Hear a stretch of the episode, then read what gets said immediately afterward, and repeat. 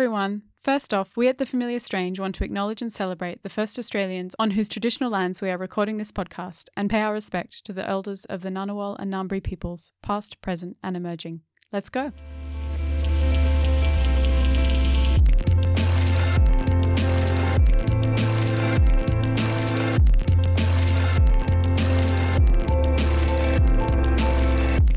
Hello and welcome to The Familiar Strange. I am Julia Brown, your familiar stranger for today. Welcome to the podcast, brought to you with support from the Australian Anthropological Society, the Schools of Culture, History and Language and Archaeology and Anthropology at the ANU, Australian Centre for Public Awareness of Science, and produced in collaboration with the American Anthropological Association. Today we have something different for you. Our friends from the Society for Cultural Anthropology and their podcast, Anthropod, have agreed to do a swap with us in the name of building a more global anthro community. They're going to play an episode of ours in June, and we're bringing you an episode of theirs right now. Cultural Anthropology should need no introduction. They're a flagship journal, they're big on social media, their big virtual conference on displacements is wrapping up at the moment, and their website, culanth.org, hosts some of the best, really scholarly anthropological writing and debate on the internet. Their podcast, Anthropod, brings out interviews with academics and bite sized explanations of key concepts like sovereignty and feminist anthropology. They also have a call out for guest producers, so if you'd like to be on Anthropod, have a listen to their show and send them an email at anthropod at culanth.org. This episode is called Podcasts and Pedagogy Audio in the Anthropology Classroom. It has its own introduction attached, so I'll sign off for now, but not before urging you to subscribe to Anthropod and subscribe to The Familiar Strange wherever you get your podcasts. You can find the Society for Cultural Anthropology on Twitter at culanth, that's at C U L A N T H, and we're on TFS Tweets. We're also both on Facebook. We'll be back in two weeks' time with another panel, and two weeks after that with a new interview with World Bank lead economist Vijayendra Rao talking anthropology and development. Okay, here it is. This is Anthropod with podcasts and pedagogy, audio in the anthropology classroom.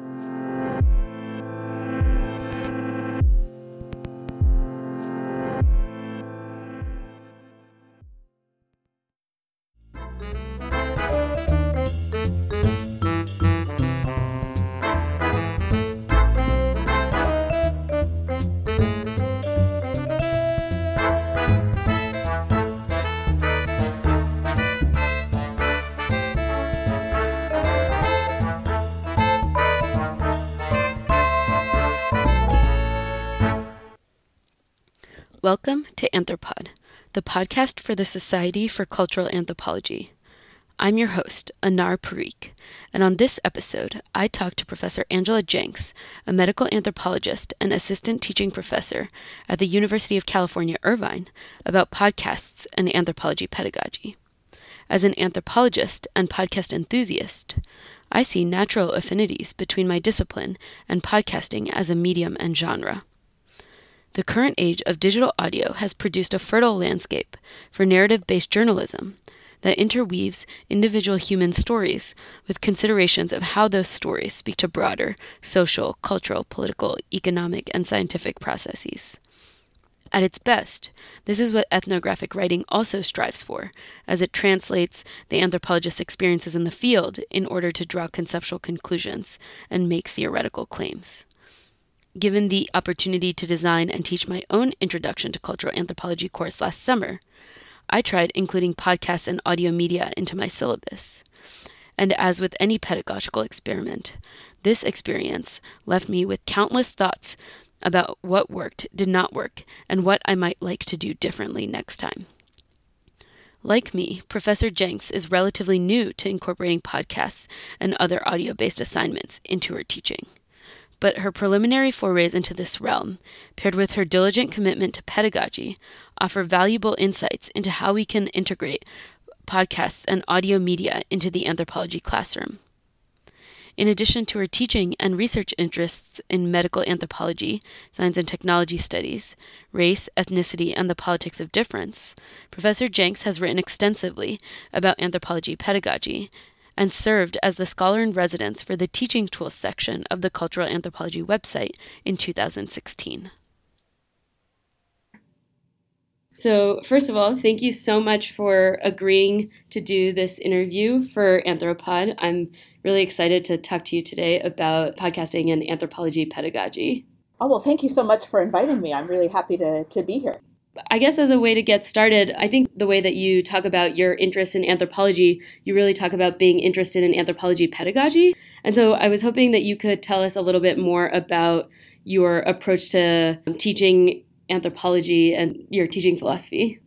You know, I think my approach most often starts with trying to understand who exactly my students are, and then I end up adjusting my my specific approach accordingly. And you know, sometimes this is difficult. We all have really diverse classes, so there's never a single student audience. Right now at UC Irvine, where I teach, most of the undergraduate students I teach don't really intend to become practicing anthropologists. And so that ends up guiding a lot of my approach. I teach a lot of very large classes, and some of them have up to up to about 400 students in a class. And a couple of those students might be anthropology majors, but most of them are taking this class to fulfill some other requirement on campus. A lot of students come in, they're in their first anthropology class, they're in the only anthropology class they'll ever take. They're not especially familiar with the field, and so that ends up guiding a lot of my approach. I'm a medical anthropologist too, so a lot of the students who show up in the medical anthropology courses intend to either go into clinical practice, they're pre med, they're pre nursing, some of them plan to go into public health, and so a lot of my focus is on trying to help them connect these big anthropological questions, the big lessons the field has to offer, to the actual world around them, to their everyday lives, to their plans for the future. Yeah, that's really interesting. And I think many of us who teach anthropology classes have students who don't intend to become practicing anthropologists or even anthropology majors, but are fulfilling requirements or just looking to take anthropology classes as a different way to see the world. And so, what does that look like on your syllabi in terms of what you assign students as far as reading or what they should be doing in terms of preparing for class or the assignments over the course of the semester? So the things that I ask students to produce tend to really focus on asking them to connect whatever we're talking about in class to their personal experiences. And so sometimes, especially when I've taught intro to cultural anthropology, I'll have them do a lot of short reflective essays. So if we're talking about food at one point, you know, to, to trace their own diet for a day and then write about the social and economic factors that are really affecting the foods that they eat, or have them write about personal experiences with gender norms and roles. One class, for example, was an urban anthropology class, and I've had students ride a city bus through multiple neighborhoods and then write about what they see in different patterns of land use, what the environment looks like outside, what the experience of being on the bus is like. In some of my MedAnthro classes, I have them interview somebody about an illness experience and write an illness narrative, or have them go to presentations at the local medical school so they can learn more about the culture of biomedicine. I sometimes have them write op ed essays or that type of writing assignment that's a little different than the traditional research assignment. So, asking them to actually take something you've learned in the class and make an argument about it to somebody else out in the world. Great, thank you. So, how do you think podcasts fit into this pedagogy or into this sort of focus on really trying to get students to think about anthropology by connecting to their personal experiences or to the sort of everyday ways in which we move through cities or the culture of biomedicine, for example. So, I'm also, like you had mentioned, pretty new to starting to incorporate podcasts in my classes. In addition to some of those different assignments, I've also always tried to use a variety of different types of readings in classes. So, students will read scholarly articles and ethnographies, but then also op ed pieces or newspaper stories or personal narratives, or I've used novels. So I've always tried to incorporate this kind of variety of different reading materials. Um, and I've used a lot of visual material during class sessions. But I've really just started to explore the use of audio material as a good option too. This last year, I've assigned The Power of Categories from the Invisibilia podcast as a way to start out my race, gender, and science course that I teach. And I use it as a supplement to the assigned reading to kind of start the class with a story. You know, and I think one of the great things that podcasts do so well is presenting stories and narratives of people's lives. So using that as a way to capture student interest in why these issues that we're going to talk about might actually matter to people's everyday lives. And then we get into some more of the theoretical approaches, some of the anthropological analyses of those stories.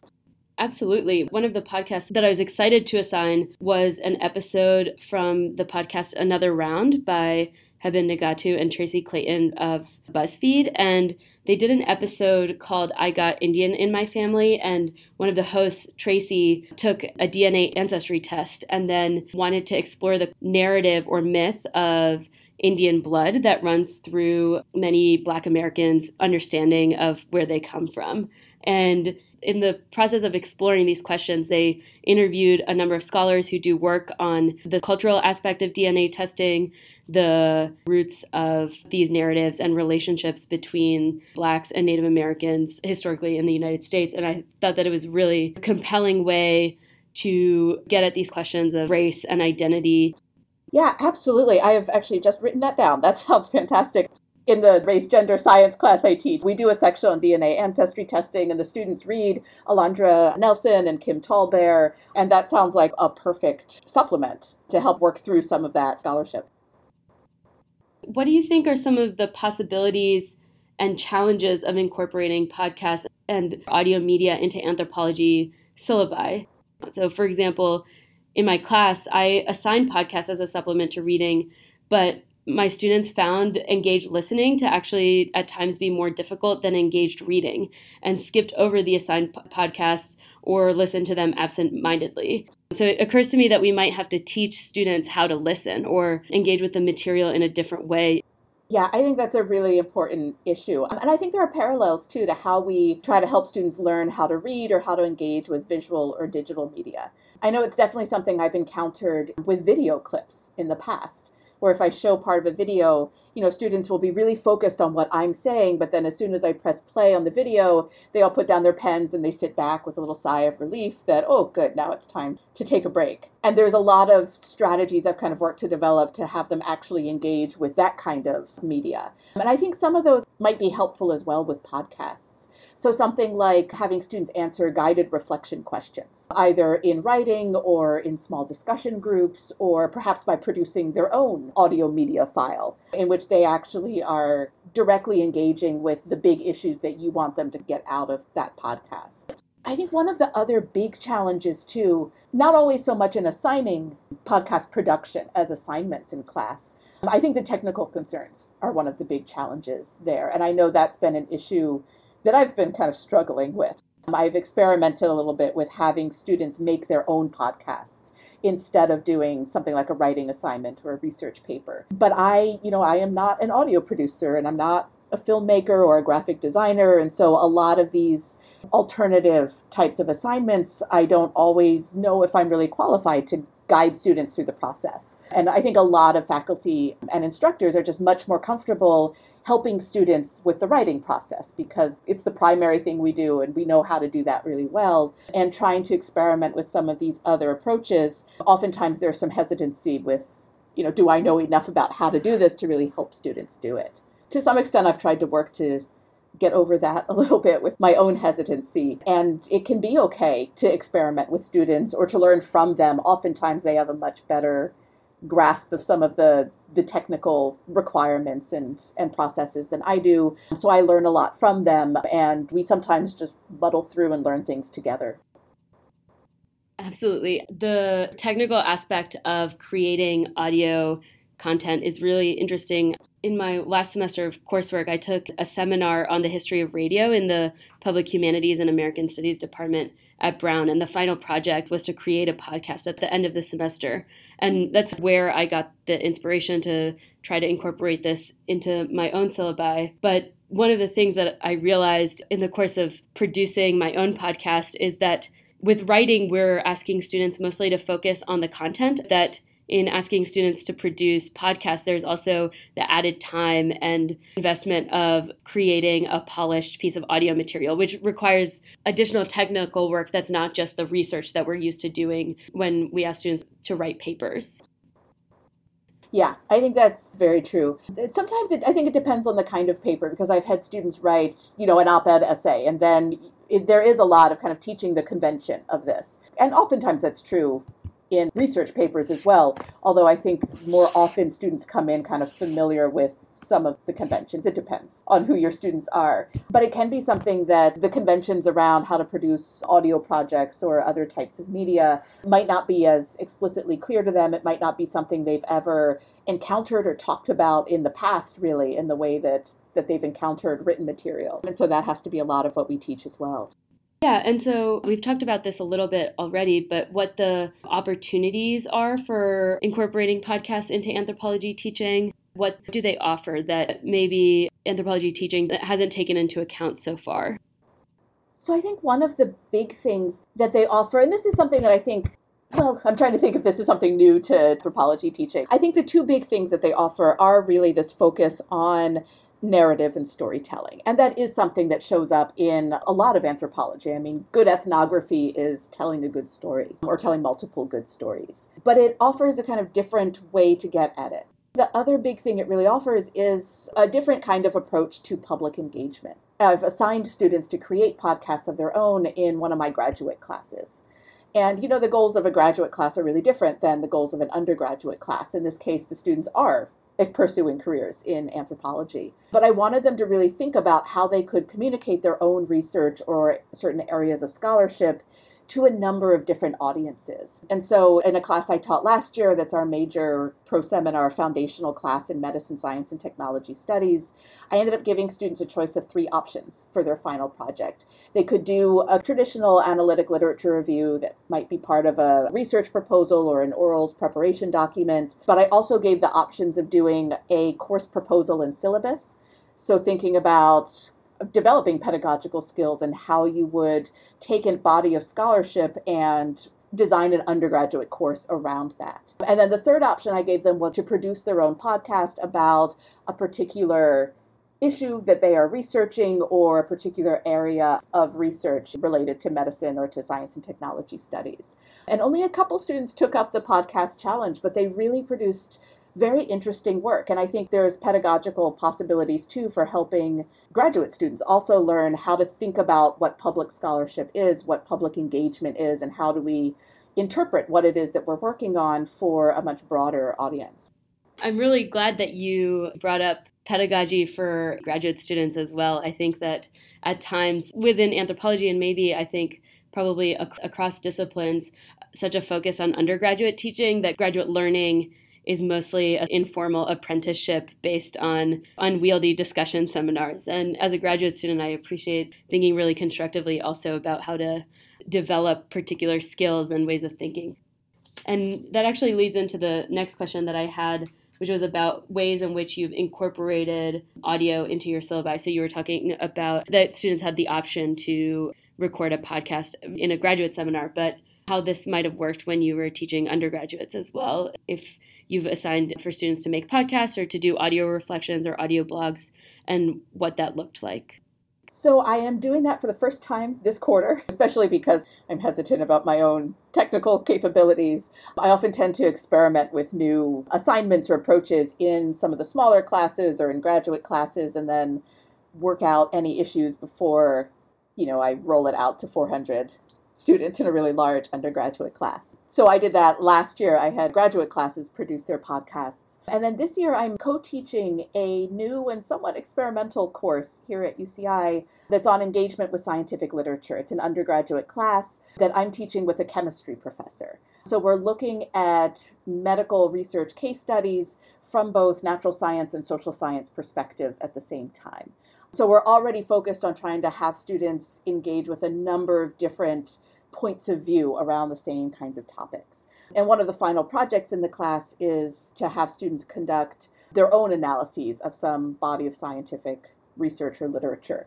And so we're focused on trying to allow this to take multiple different forms. So some students might choose to do written projects, but also others might choose to do video projects or audio projects, something like a podcast is the main suggestion that we're giving them. So I'm not entirely sure what the, the final lessons learned from this will be, but it's something that I'm currently trying to experiment with.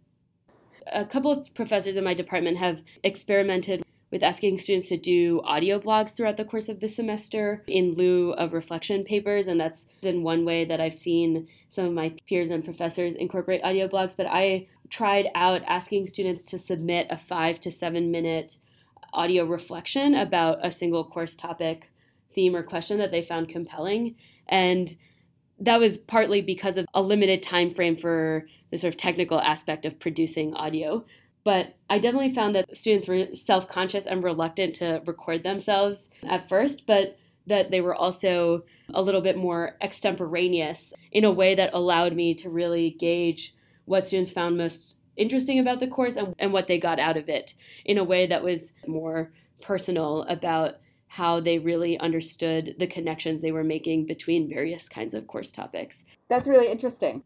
For example, we talked about space and then linguistic anthropology. So, student, she lived in public housing in New York, and her culminating reflection was on how language and space relate to each other and how people think about public housing and the words that they use to describe that public housing, which is a very poignant example of how anthropology really plays out on a day to day basis. Yeah, absolutely. That sounds fantastic. I wonder how it would work too to have students do it rather than individually to have them like pair up and have a conversation around some issue that really resonated with them from the class.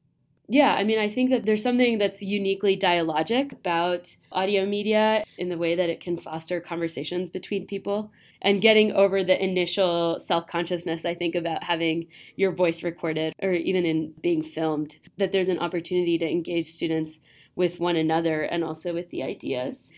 So, on that note, one final question that I had is from the other direction, or as someone who listens to podcasts and is also starting to incorporate podcasts into your syllabi, if you have any thoughts for those of us who are making anthropology podcasts, how might we think about making podcasts that are useful as teaching tools? I think the biggest issue is really considering audience. You know, who is this podcast designed for? And sometimes you can have multiple audiences. I think a lot of podcasts are designed to communicate among anthropologists, and that can be really useful to introduce people to somebody else's work and to the kind of work that they're doing. Or sometimes they're designed to communicate across academic disciplines to show why anthropology, you know, is really relevant to science and technology studies or to an issue that's happening in another discipline. Absolutely. But I think when there's a focus on pedagogy, I think very often a lot of that focus has to be on considering an audience that may only have a very vague understanding of what exactly anthropology is, what we do, what major debate or issues in the field have been. And so oftentimes trying to sort through those topics and kind of explain them in ways that may be very different if you're talking to an audience of anthropologists. And then I think, as I had, mentioned before, you know, just this on storytelling. I think that is part of the power of podcasts and it's part of the power of ethnography in general to really be able to tell the stories of people's lives, to have people tell their own stories. And I think it's those stories that really capture students' interest and attention and make them start to think about, you know, why anthropology really matters. Yeah, I mean, I think that this is where there's an interesting possibility for the middle road between podcasts that are storytelling based and then the anthropology podcasts that really explore certain theoretical or conceptual issues like thinking about ways that we can bring them together to sort of make them more engaging or thinking about turning our ethnographies into podcasts um, is really exciting yeah, it definitely is. And I think that is one of the things that would be most helpful, certainly in classes that I'm teaching. That when I've used non anthropology podcasts. Very often they're fantastic for capturing students' interest, but then we spend a long time incorporating anthropological ideas in class. And it would be really interesting to see how we can do both of those things at once. Absolutely. Well, thank you so much for taking the time share some of your thoughts about pedagogy and podcasting together. Before we sign off, I was hoping that maybe you could give us some suggestions as to podcasts that you've used or ones that you like using in your classes.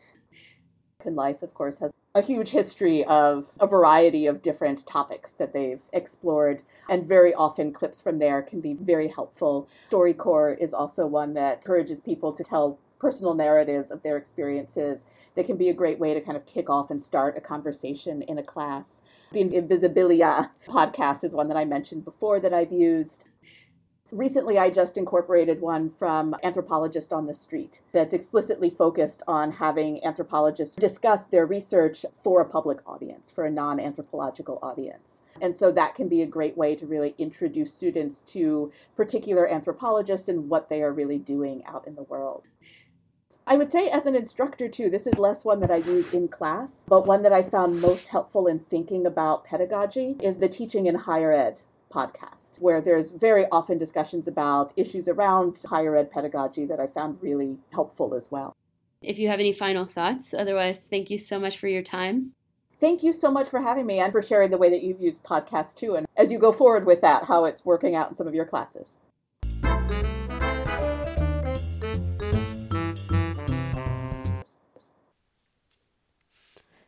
You've been listening to Anthropod, the podcast for the Society for Cultural Anthropology. Special thanks to Professor Angela Jenks for taking the time to speak with me for this interview. Beth Derderian, the executive producer for this episode, and Camille Frazier for her editorial assistance on the teaching tools component of this project. This episode of Anthropod was produced in collaboration with the American Anthropological Association. You can subscribe to Anthropod via iTunes, Stitcher, and SoundCloud, and you can also find us at culanth.org. That's C U L A N T H dot O R G. There on the website, you will also find a Teaching Tools blog post to accompany this episode, all of our previous episodes, as well as the journal Cultural Anthropology. You can also find the Society for Cultural Anthropology on Facebook and Twitter at Culanth. I'm Anar Parikh. Thanks for listening.